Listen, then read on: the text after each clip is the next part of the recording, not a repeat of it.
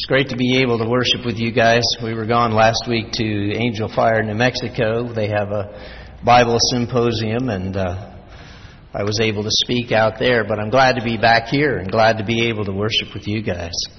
What a great thing it is to have such a congregation and to see all the smiling faces and uh, realize all the good things we're doing. We packed bags for teachers this week.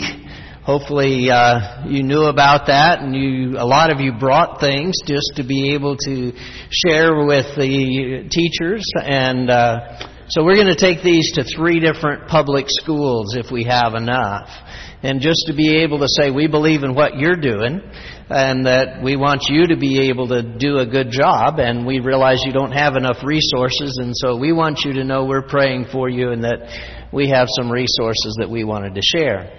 Now, if you came on Friday night and your kids helped pack a bag, your kids could take one to their teacher. If you're here today, please don't take one. because these are all reserved for the school, and this is part of our outreach. And so I'm not trying to be mean, but uh, this is part of the outreach of what we're trying to do in taking some to uh, the public schools around here. You got to make an influence in the community. And so that's part of what we're trying to accomplish with all of these things.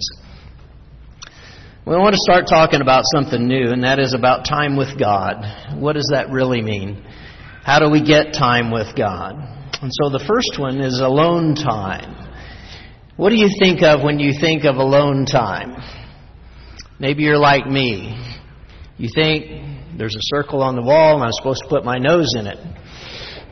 Or I'm sitting in a chair facing the wall and I've still got four and a half minutes to go. Called timeout.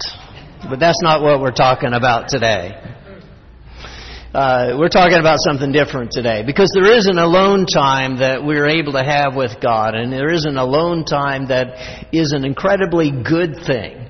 And so it's not just a matter of the time when you got in trouble, now you're isolated. And, uh, you know, sometimes that doesn't work. We had one of our kids where you could send him to his room. You have to stay in your room. Great. Got all these toys to play with. We sent the other one to his room and it was horrible. No, there's nobody there. All, all alone. And so I don't know how you are, whether you think of alone as a good thing or whether you think of alone as a bad thing. Does it seem like punishment? Does it seem like, yay, I finally got rid of the two year old, so now I, I can have some alone time? And, you know, if you want to know about somebody who's happy to have alone time, it's parents of young children. For a lot of us, though, it gets to be a time of fear. It's a time where it's too quiet. We get scared. We need a distraction. We don't like it. We, we don't want to be alone. We want to have somebody else around, somebody else that we know is going to be there. And so let's start today with what happened with Jesus when he has some alone time. So Adam has read the account of what happens when Jesus is led by the Spirit into the wilderness in order to be tempted by the devil. I mean, it's very specific. God said, You are going to have some alone time. The Spirit pushes him there, drives him there, says, You need this time alone. And it's not a pretty place where he goes to. He's going to the wilderness. Not only is there no people there, there is nothing there. There is nothing else there. It is a desolate place. And he sends him to a desolate place on purpose so that there are no other distractions. There no, is nothing else that's going on. And it's a time for a test. It's a time for a temptation in order to figure out what we will do. And he goes 40 days without food. That's got to be an incredible amount of time. I mean, we can't hardly make it till lunch.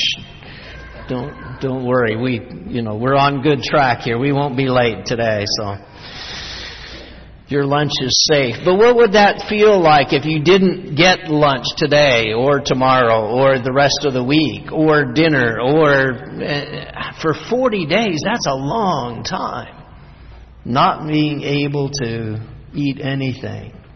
And of course, the first temptation he says is, Why don't you turn stones to bread? I'm sure by that time it looks like bread. I mean, those stones are something that, you know, well, maybe I could take just a little bite. And he has the power. That's not the problem. He could do it. But he refuses to use his power on himself. Because if he starts using his power on himself, then what's the point? It's just all selfishness. And his example to us would be a matter of, well, God's got great power. Become a Christian so that you can make your life happy and you can get all the bread you want and you can eat as much as you want. And that's not his ministry. That's not the way God does it. And so when you begin to look at how Jesus' ministry is going to turn out, it's a matter of him being able to teach other people and say that, you know, suffering is important. And there are times when you do without for God. And there are times when you have to realize that we're not going to be able to get everything we want.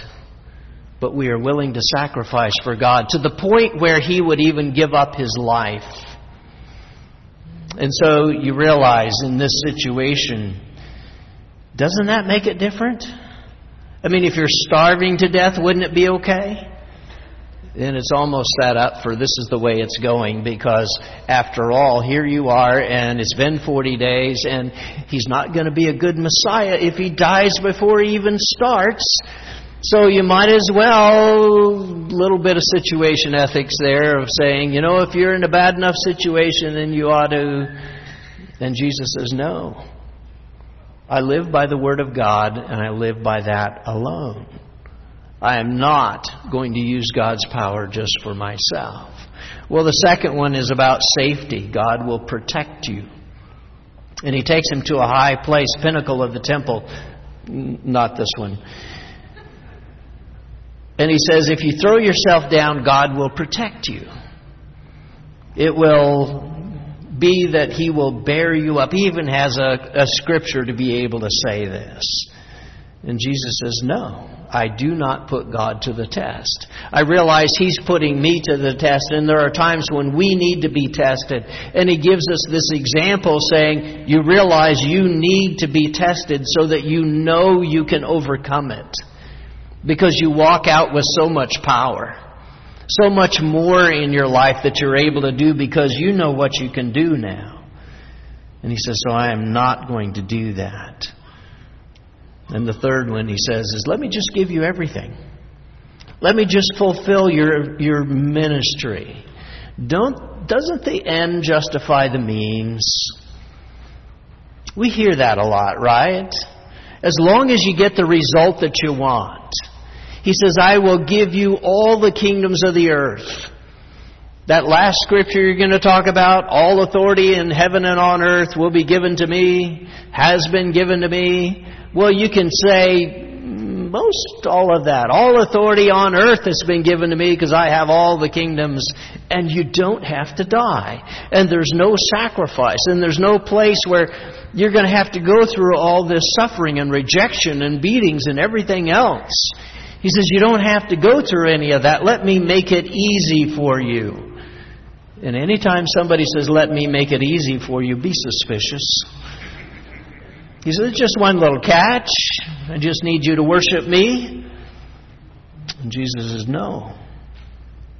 All honor goes to God, and I do things the way God would do them. I do not take shortcuts. It is not the end justifies the means. And he walks out of those temptations so much stronger. Luke's version says, in the power of the Spirit. Wow. Because he went through temptation, because he went through hard time. And that's what you do with alone time. I think God put him there on purpose. Has God put you there on purpose sometime? Maybe you didn't recognize it as that.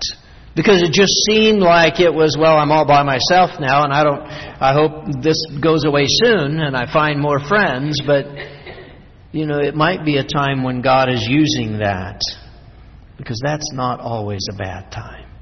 It's a time that shows who you are. It's a time where you get to say, here's what I believe, and here's what I think, and here's what I do. Because most of the time we react out of habit. I mean, this is what we have to do for the day. You get up and there's clothes to be put on and washing that has to be done and work that you have to go to and then you come back home and there's TV that has to be watched and, well, maybe not, but anyway, you know that's just your habit because you sat down and you're tired and here we are and then we get up the next day and we do it again and we do it again and we, why do we do it that way? Because we did it that way yesterday because somebody wants us to do it that way. Because somebody's expecting those things from us. And that happens every single time, doesn't it? If you've got children, your children expect you to organize around them. If you're married, your spouse expects you to organize around them. But if you're alone, you could do it anyway. But you find out when family's gone, you end up lost. what do I do now? I have no one to organize around because I always organize around my children or my spouse or somebody else and what they have to do, and it just doesn't work that way. It lets you know who you are. It lets you know what's best. If no one fussed at you, would you still do it? If your wife never told you what you were supposed to do, would you still do the things she wants you to do? I know. Interesting question. You know what's right. You know the best path. If no one's going to tell you different, would you still do it? See, morals and ethics and righteousness are not just because someone is watching. They're what we do when no one is watching. And if you could get away with it, I mean, we would know and God would know. I mean, you can't get less than that. But if you could get away with, what would you do if you knew you could commit a sin and nobody else would know? Not a single other person would ever know. You would never be found out because you would make sure you know you threw the wrapper away. Instead of leaving the candy bar wrapper out you would make sure you covered your tracks. And no one else would ever know. Would it be okay? It makes us different people. Whether somebody else knows or not it makes us different people. What makes jesus righteous is what he does when no one is looking because if you're going to do that when no one's looking, when you could get away with it, it doesn't mean that's who you are. It means you're fake. It means you're not real with yourself. The same thing makes us righteous. We're either sinners or righteous. What makes the difference? Well, it's when we don't get caught, right? No. That, that's not what makes the difference. What makes the difference is who you are when you're alone. Whether you're holy or unholy, whether you're saved or lost, it's what we do when we're alone. Do not just do what you can get away with. That's a terrible way to live your life. If there's no outside evil influence, would you do it? No evil desire is pushing you to do that? Well, okay, maybe not. What if there's no good desire? There's no one to say, this is what's good to do. Then would you still do it? Because you believe in it? Because it's right? Because it's what God wants? Would we do it then? Interesting dilemma, isn't it? What would you do if no one else knew? I think everybody has to answer those questions because there's times when you're going to be alone, and that's the time when God says, okay, here's the test. Now what do you do? You're out of town. Do you still go to church? You're on vacation. Do you still have to go to church? I mean, certainly not Bible class, just the communion part, right? And then you can sneak out before the sermon. Okay, y'all, you guys who are walking out now, you're already too late. Sorry, your, your sermon's already started. What do we do then? Let me give you the other side of this. The first side is Jesus in the wilderness, and he says, No, I don't do it that way. Here's the other side Mark chapter 5. And just the setup of the story. Speaking about Jesus and his disciples, they came to the other side of the sea, to the country of the Gerasenes. And when Jesus had stepped out of the boat, immediately there met him out of the tombs a man with an unclean spirit. And he lived among the tombs, and no one could bind him any more, not even with a chain, for he had often been bound with shackles and chains, but he had wrenched the chains apart and broken the shackles in pieces, and no one had strength to subdue him. Night and day among the tombs and on the mountains, he was always crying out and cutting himself with stones. And when he saw Jesus from afar, he ran and he fell down before him, and crying out with a loud voice, he said, What have you to do with me, Jesus, Son of the Most High God? I adjure you by God, do not torment me. That's quite a contrast, isn't it? Because here's a guy who nobody tells him what to do. It isn't that nobody's tried. I mean, everybody's tried to tell him what to do, but nobody can enforce it. Nobody can make him. Nobody can force him into doing this because, after all, he has an unclean spirit. He's demon possessed. It may not be his fault, although it may be also. There's some indication demons didn't possess people who were righteous and holy before God, but I'm not sure all the details about exactly who got it and who didn't in Jesus' time. That seems to be more for our time. But he's alone with evil. And I think we're either alone with evil or we're alone with God because we make a choice there. And alone with evil means you don't have to wear clothes. You don't have to live in a house. You don't have to clean up anything. You don't have to do anything. You don't have to be in town. You don't have to be nice. You can scare as many people as you want to, and you are the biggest, baddest, meanest guy in town, and nobody will mess you with you. You go to the gym and everybody's scared of you. Because you are the strongest guy in the whole gym. Actually, anywhere because nobody's going to do that. He is the baddest guy around and he can do anything he wants to that evil will let him. Because there's the catch. No one can tell him to what to do, but what does that get us? It gets us crazy in the graveyards, what it gets us. And that's where you end up. You say, but I didn't want to go there. But if you don't want to do anything good, ever, at all, for anyone, it gets you crazy in the graveyard. He didn't need drugs to get there. He's out of his mind. He has no control anymore because now evil has come in and evil controls him and he doesn't have a say. We think, well, if I could just do what I wanted, most of us would give it over to evil and evil would do what it wanted. It wouldn't really be us anymore it wouldn't be doing what we wanted. And the sad part is a lot of people today want to go there. They want to be where I can do just as much evil as what I want to. I don't want to have to try to be good.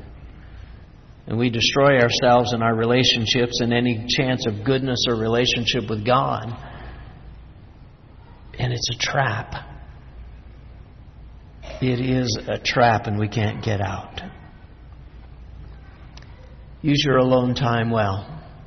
It makes us crazy when we don't follow God and when evil comes in and when evil is there. The end of the story is a better end because he casts all the demons out, kind of destroys the local economy, but he casts all the demons out. And for the first time, the guy is clothed and in his right mind and sitting at the feet of Jesus. I saw this. One of the best gifts we can give ourselves is time alone with God. One of the most beneficial things. That's where a lot of relationships begin, if you think about it. Think back through the Bible stories that you know and all the heroes of faith and people like that. When he creates Adam, there's just Adam. There's only one guy. He's there alone. And then he says, Well, it's not really good for you, so he makes Eve to be with him. But we need a relationship with God, and then maybe we can share with others. But first, you need that relationship with God. Alone time can be useful. God talks to Moses from the burning bush when Moses has just sheep. Another wilderness story, right? Apparently, Abraham is alone when God talks to him then. Gideon at the wine press, Saul when he's blind for three days. He makes him alone. I mean, he's in a group of people and he makes him where, okay, you can't see anything anymore. And if you think about the time of Israel in the wilderness, and the comparison between what happened with Israel in the wilderness as they're led out to that wilderness and as Jesus is in the wilderness, Jesus is tempted there. And his statement is, I live by the word of God. He wouldn't even make his own bread after 40 days, and the first thing Israel does is cry for bread. And then complain about it and say, not good enough, we want water. Not good enough, we want meat. Not good enough, we want, we want we want. And we never learn to live on what God has and what God gives. The second thing from Jesus is God will keep you safe. You don't need to test him, you don't need to check it out. And Israel gives up and wants to go back to Egypt so many times. Every battle, when they get and send spies in, they're always afraid of being where they are because we don't trust God and they think that a life of torture would be better. The third one for Jesus is the mission is to be done God's way. You worship Him only. You don't worship anybody else. It is only God. And Israel's waiting for the law, and they make themselves a golden calf. What? Forty days? We've got to wait for Moses to come back down? Forget that. We can make our own God. They couldn't let God's plan work enough to follow it. And they rebelled so often. They even tried idolatry, and that never seemed to work. And so you can see this over and over again as, as people uh, mess up their alone time with God and they mess up their relationship with God, and it, it never turns out well for them. It never ends up where it's supposed to be. And so, what are the things that we need to do when we're alone? Well, for one that we've already talked about, when you're alone, the devil might come to you and there might be temptation that happens. There could be a time like that where you're going to be tempted and where somebody's going to, you know, show you something that maybe you want to do and you have to say, no, I can't do this. It is a battle with the devil and we need to be strong and stand up to him. But the second thing is you might need to be alone with yourself. You ever done that? And then decided you don't like the company? Maybe we need to be alone with ourselves enough to get to say, you know what, I don't like who I am. Maybe I should be better about who I am. And be a nice enough person where you enjoy being with yourself. Because, after all, you're a good person. Because God's made you good. God has done so many things to allow His Spirit to live in you. He's redeemed you. He's forgiven you. There's grace that's always there, and it's not a matter of saying, well, I'm a pretty terrible person. No, God's given you every opportunity to make you into a great person that is a blessing to everybody else, including the time that you have when you're just with yourself. And the third one is there's a time with God. A time when you can just communicate with Him, and a time when you can read what He has to say, and you can listen for His voice and what does He want to be done. And sometimes, like with Jesus, it's, it's just be there. Get through 40 days. I think that's where David writes Psalms as he's out with sheep, and there's nothing to do with sheep. And he talks to God. And he writes a few of those thoughts down. And it's where our praise comes from. It's where all of those blessings come from as we relate to God and as we understand how to be alone with God. Because your worship shouldn't just be when you come here. If all of us have that great, relationship with God and have, have brought His blessings into our life and His grace and His forgiveness, and we we're okay with ourselves and we're okay with God and we're great with, with all of this. When we come together, how fantastic is that? Then the fourth one that's best for alone time is just prayer. I mean, we need to be able to talk to God and sometimes just tell Him some things and maybe listen for an answer when He can talk back to us, when He's able to say things to us. We'll talk more about prayer and, and some of the other things that happen when you're alone and how all of that works. Jesus spends time on the mountaintop talking to God because that's where you are. But I think one of the best things, maybe, for alone time is this parable of Jesus in Luke 13. It gives us a chance to do better. It gives us a chance to say, I'm not done where I am, but there's a chance to do better. It says, And he told this parable A man had a fig tree in his vineyard, and he came seeking fruit on it and found none. And he said to the vine dresser, Look, for three years now I have come seeking fruit on this tree, and I find none. Cut it down. Why should it use up the ground?